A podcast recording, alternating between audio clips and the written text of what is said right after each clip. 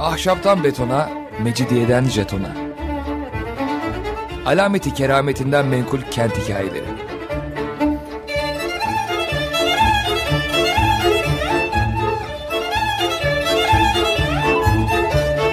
Hazırlayan ve sunan Pınar Erkan.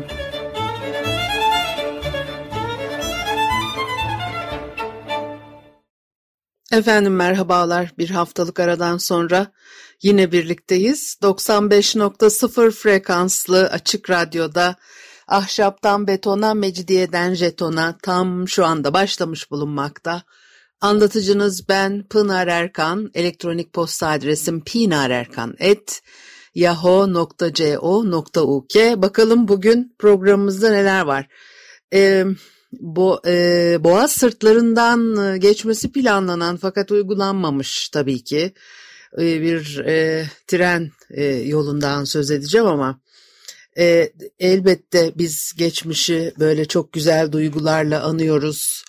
E, kendi yaşadıklarımızı hep öyle hatırlıyoruz, yaşamadıklarımızı da öyle hatırlıyoruz. Öyle olmasını istiyoruz herhalde şehrin ama şehir her zaman bizim hatırladığımız gibi değil. Elbette e, güzellikleriyle e, meşhur bir şehir e, e, İstanbul. E, fakat e, bazen bazı şeylerin tam da bizim hatırladığımız gibi e, olmadığını anlamak da farklı bir e, bakış açısı kazandırıyor ve bu konuda bize en çok fikir veren yazarlardan bir tanesi Refik Halit Karay. E, e, Boğaziçi her zaman bir yazlık yer şehir içinde e, böyle algılanmış ve diyor ki sıcakların bastığı günlerde daha doğru daha doğrusu iki aylık yaz mevsiminde insan pek bunaldı mı boğaz içini düşünür. Boğaz içini özler fakat burnunun dibindeki o gerçek manada yazlık semte gidemez. Olsa olsa gittiği zamandan kalma hatıralarına dalar, hatıralarıyla hayal yolundan serinlemeye gayret eder. Zaten çoktan beri artık yaşayan bir Boğaziçi hemen hemen yok gibi. 1945 senesinde e, söylüyor bunları. Hatta daha ileriye vararak diyeceğim ki nice zamandır biz Boğaziçi'nden eski tarihin işsiz, esersiz, hayatsız kalmış bir şehri ve bir bölgesiymiş gibi hep mazisiyle bahsederiz. Sönen saltanatlı çağlarını anar, eğlence alemlerini över, şiirini söyleşir, hikayelerini yazarız. Şimdiki Boğaziçi'nden konuşana çokluk rastlanmaz, edebiyatta Boğaziçi bir realite sayılmaz, efsanedir. Sanki orada yaşayanlar, iki kıyıyı şenlendirenler bizim dedelerimizle nine, ninelerimiz değildi. Bir takım ilahlar veya su perileriydi. E, günümüzde hele bambaşka bir hikaye anlatılıyor Boğaz içinde. E, Boğaz İstanbul'da yaşayıp da Boğaz kıyılarındaki semtlere giden e, halkın yüzde kaçıdır acaba? Hele bir de geçmiş dönemlerle kıyaslarsak. Şehir bir yandan Pendik'e uzanıyor. Dünyanın her yerindeki deniz kıyısına benzeyen bir dar hat üstüne insanlar üşüşüyor. Servetler harcanıyor. Öte yandan uzun ve sıkıntılı mesafeler göze alınarak meşrutiyetten önce ve sonra bir Yeşilköy vücut buluyor ve bir Bakırköy ortaya çıkıyor. Fakat boğaz içinden el ayak büsbütün çekilmiyorsa bile gelişme de olamıyor. O iki keçeli kilometrelerce uzanmış güzellik ülkesinin genel nüfusu daha dün kurulmuş bir Bostancı Suadiye çevresinden fazla değildir ve bu çevreye akan servetin ancak yüzde biri Boğaziçi'ye, yani Boğaziçi'ne ve bu çevreye damlayabilmiştir. Şaştığım bir nokta şudur diyor, şairler ve edipler boğaz içinden birer birer kaçmışlardır. Yahut hiç yanaşmamışlardır. Mesela Recaizade Ekrem, Boğaziçi çocuğu olduğu halde bir kere ayrıldıktan sonra semtine uğramamış. Aşkı Memnun'da Boğaziçi'nin romanın sahnesi yapan Halit Ziya gidip Ayastefanos'a yerleşmiş bir Boğaziçi yalısında ve köşkünde yaşamaya heveslenmemiş. Geceler, gölgeler, mevsimler şairi, ve ince nakışlar, renkli oyalar nasırı, Cenab Şahabettin ise tabiatın birçok mahrum, yayvan bir köyünde pineklemiştir. Tevfik Fikret'ten başka Boğaz'da aşiyan kuran, ölümüne kadar barınan kimse galiba yok. Fakat onu da Boğaz içine bir mektep ve inziva ihtiyacı bağlamıştı. Fikret bir Boğaziçi şairi olmamıştır diyor. Servet-i Fünun edebiyatından sonraki nesiller de böyleymiş. Ee, yazılarında Boğaziçi'ni az çok övüyorlar. Hasretle üzülüp veya işte üzülmüş görünüyorlar. Fakat orada doğdukları, büyüdükleri halde bile ilk fırsatta pılıyı pırtıyı toplayıp aşırı üzüntü duyarak herhalde başka yerlere gidiyorlar. Mesela Refik Halit Karay, Beylerbeyi'nde doğmuş. Diyor ki yine kendisi için sanırım hececilerden bir şahir de e, oralıydı. Biri de Çengelköy çocuğu. Kendi hesabıma söylüyorum İstanbul'un her semtinde, adalarda, Yeşilköy'de, Erenköy'ünde, Caddebostan'da, Fener yolunda, Kadıköy'ünde oturduğum halde daha bir yaz, bir yazcık olsun boğaz içinde ömür sürmek imkanını ne eskiden ne bu sefer bulamadım. Koyun gibi sürüye katılmış, çoğunluğun aktığı tarafa gidiyorum, gidiyoruz. Neden? Elbette sebepleri vardır ve bu sebeplerin bir değil birçok olması lazımdır. Şimdi böyle evet sanki çatar gibi o yazarlara konuşuyor. Buralarda çocukluğunuz geçti, büyüdünüz, gittiniz. Ondan sonra da bir daha da geri gelmediniz. Ee, ben tabii böyle bu kadar önemli bir insan değilim ama kendim için bile aynı şeyi söyleyebilirim. Çocukluğum e, Boğaz'da geçti. Ama ben de oralardan sanki bir yabancı turist gibi geçiyorum zaman zaman ve e, çocukluğumu hatırlıyorum. Çok güzel duygularla hatırlıyorum. E, belki de öyle hatırlamak istiyoruz. Gerçekten de e, çocukluğumun boğaz içini e, bulabilmek mümkün değil.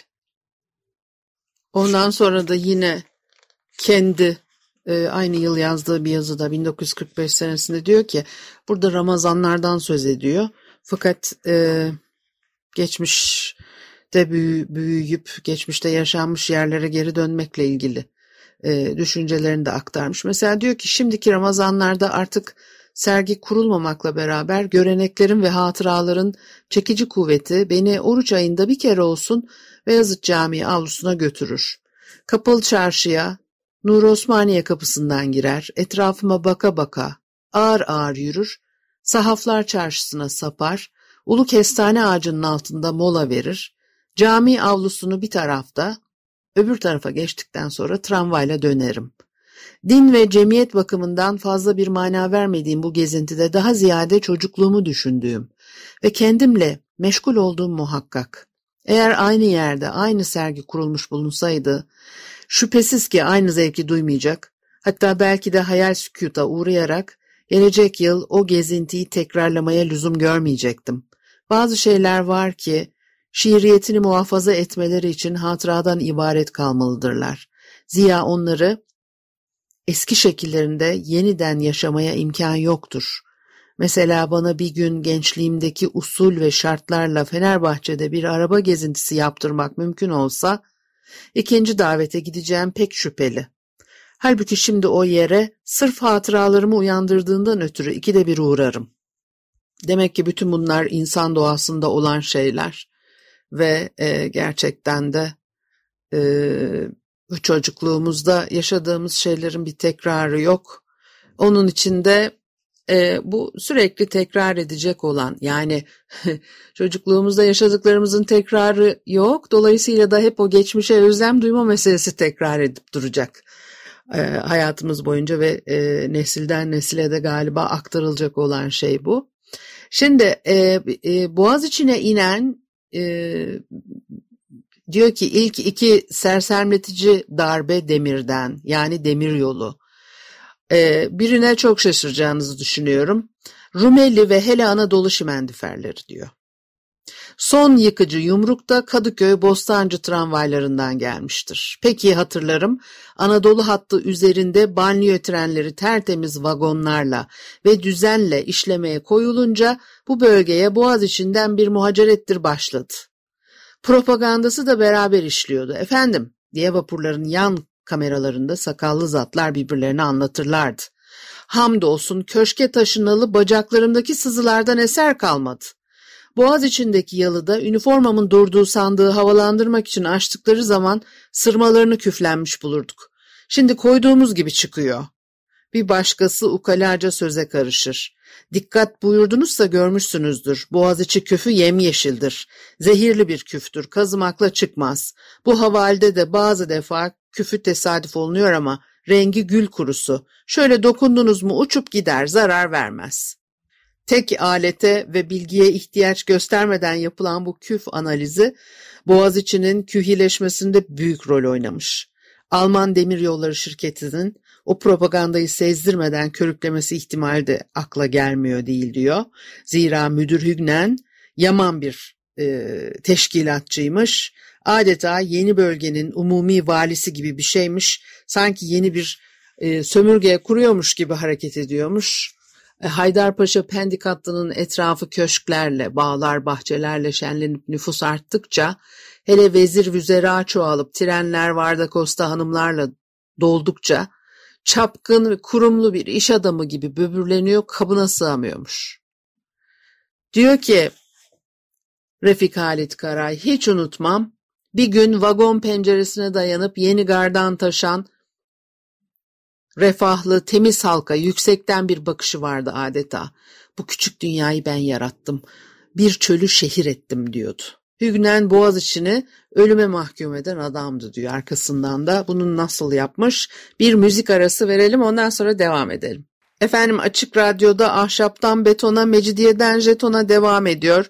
Haliyle Pınar Erkan'ı dinlemektesiniz ve Hügnen'in e, e, Bağdat Demiryolu hattını e, kurarken nasıl Boğaz içine darbe vurduğunu konuşuyorduk. E, Refik Halit Karay e, bu konuda çok net e, e, e öfkeleniyor ve 1945 senesinde yazdığı e, yazılarda e, söylüyor.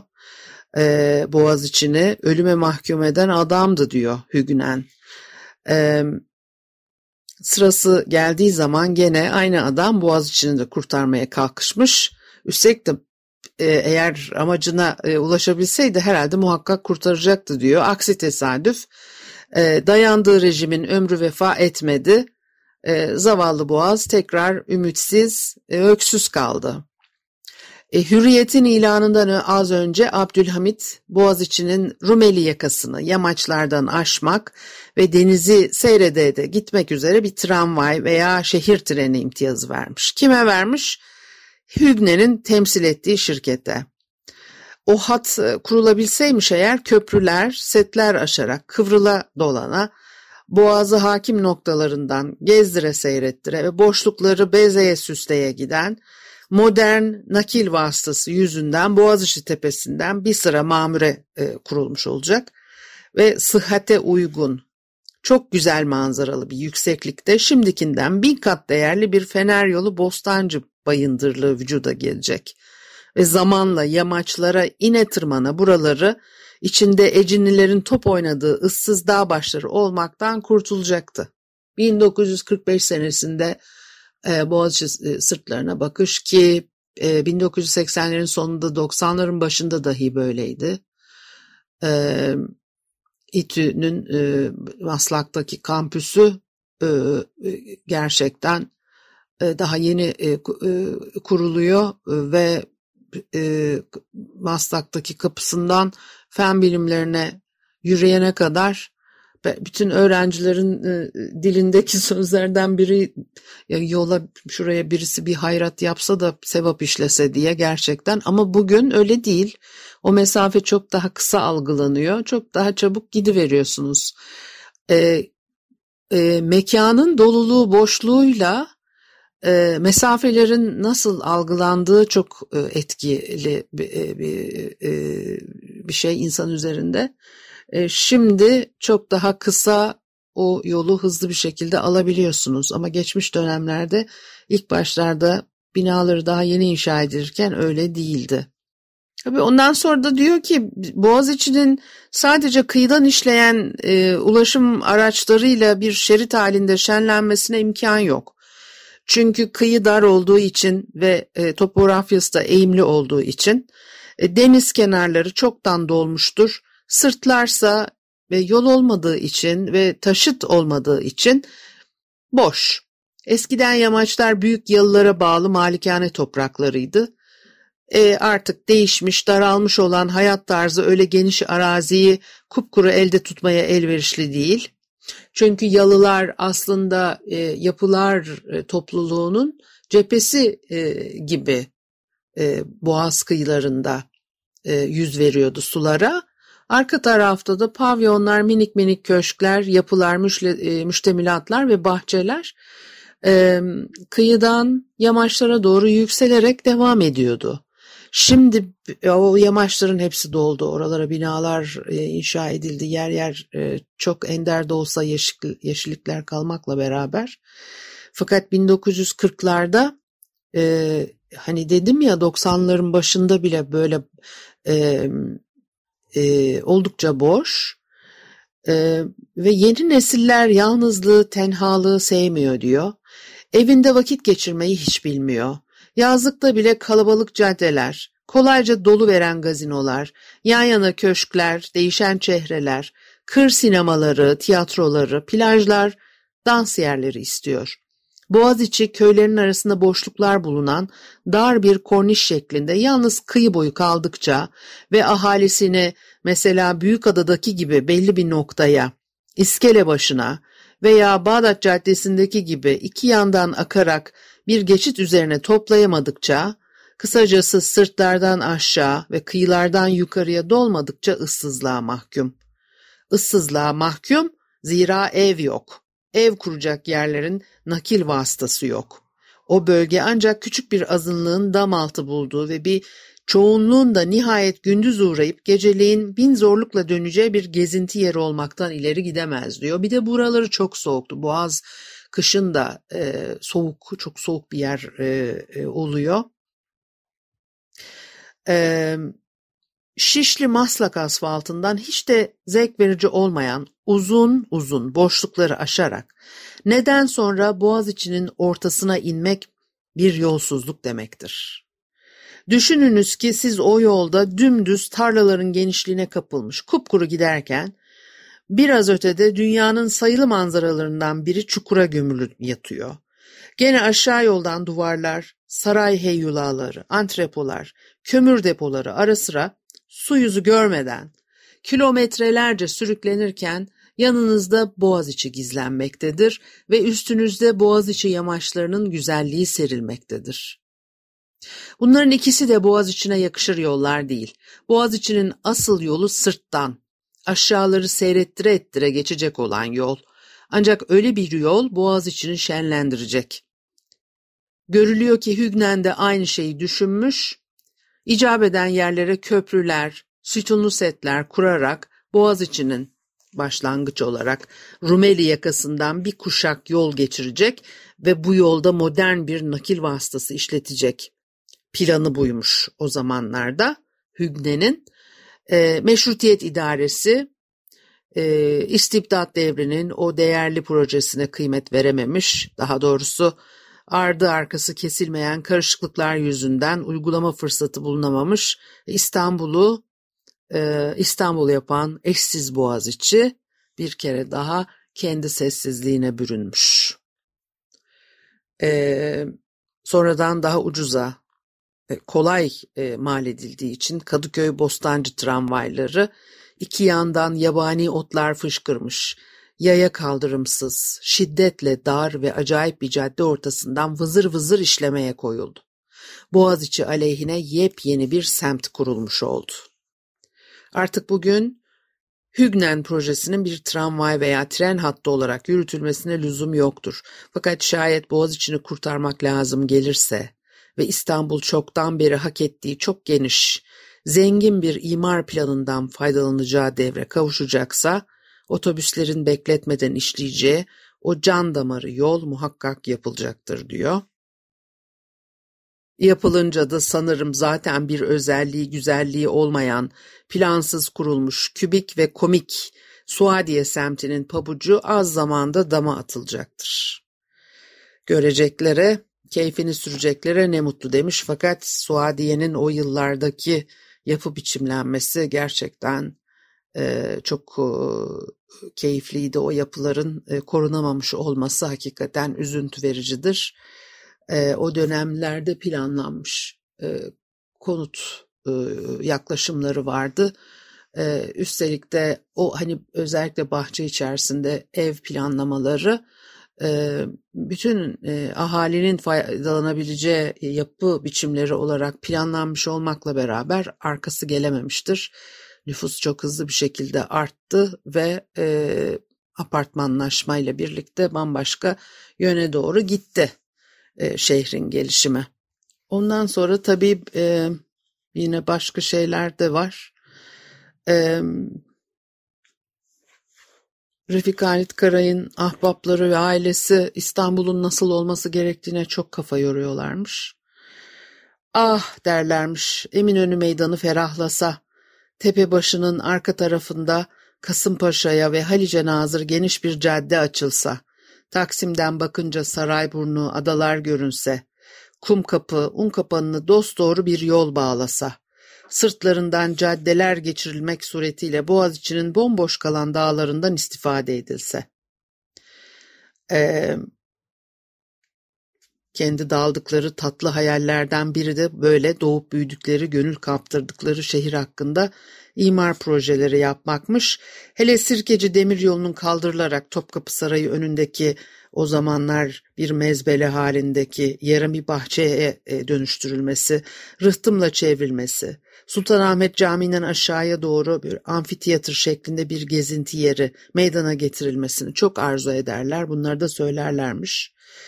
Ve bunları konuşup da söylerken de gözleri parlarmış. Fakat imkansızlığını düşününce yine ümitleri söner, yürekleri kederle dolarmış.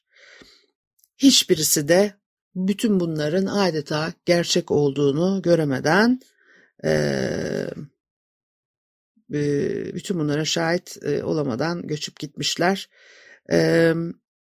Yeni caminin güzelliğini ortaya koyan Eminönü Meydanı'ndan her geçişimde diyor, büyük kardeşimi anarım. Atatürk Bulvarı bana dayımı hatırlatır. Serveti Fünun sahibi Ahmet İhsan da eski toz koparan, yani Refik Saydam kornişini dolaşırken aklıma gelir. Zira bu fikirleri ilk önce kendilerinden dinlemiştim. Babam Sarayburnu can kurtaran sahasının temizlenip sırtlardan denize kadar parka çevrilmesini diler özlerdi. Hepsi de İstanbul'a tutkun, zevk sahibi insanlardı. Bütün kusurları o işlerin daima hayalde kalacağından korkmalarıydı. Gidişata bakınca korkuları pek de yersiz sayılmazdı. Zira Cumhuriyet İdaresi bile e, 7 yıl öncesine kadar ki bu yazı 1945'te yazılmıştır. E, İstanbul'u yüzüstü bırakmışa, yüz çevirmişe benzeyen bir tavır almıştı diyor. Çünkü Ankara ön planda Ankara'yı imar etmeye, geliştirmeye, büyütmeye, orasını var etmeye e, çabalıyorlar. İstanbul'da dolayısıyla biraz geri planda e, e, e, kalıyor. E, hatta özellikle Ankara'nın sayfiyesine e, dönüşmüştür o yıllarda İstanbul. Ondan sonra da işte son havadis gelmiş gibi Ortaköy Bebek arası imar planından konuşuluyormuş deniz kenarından. Hem de biri 120 öteki 60 rakımlı sırtlardan geçecek bir plan. Boğaziçi kapılarını ilk defa ardına kadar açacak. Boğaz içinden bir kısmının gene ilk defa e, mesken e, e, pardon düzeltiyorum meskun hale gelmesine imkan verecek diye. E, yani e, bu bütün bunların e, fazlası e, gerçek oldu ve e, ne kadar iyi oldu, nasıl oldu o da ayrı. Bu haftalık da bu kadar olsun. Haftaya görüşene kadar hoşçakalın.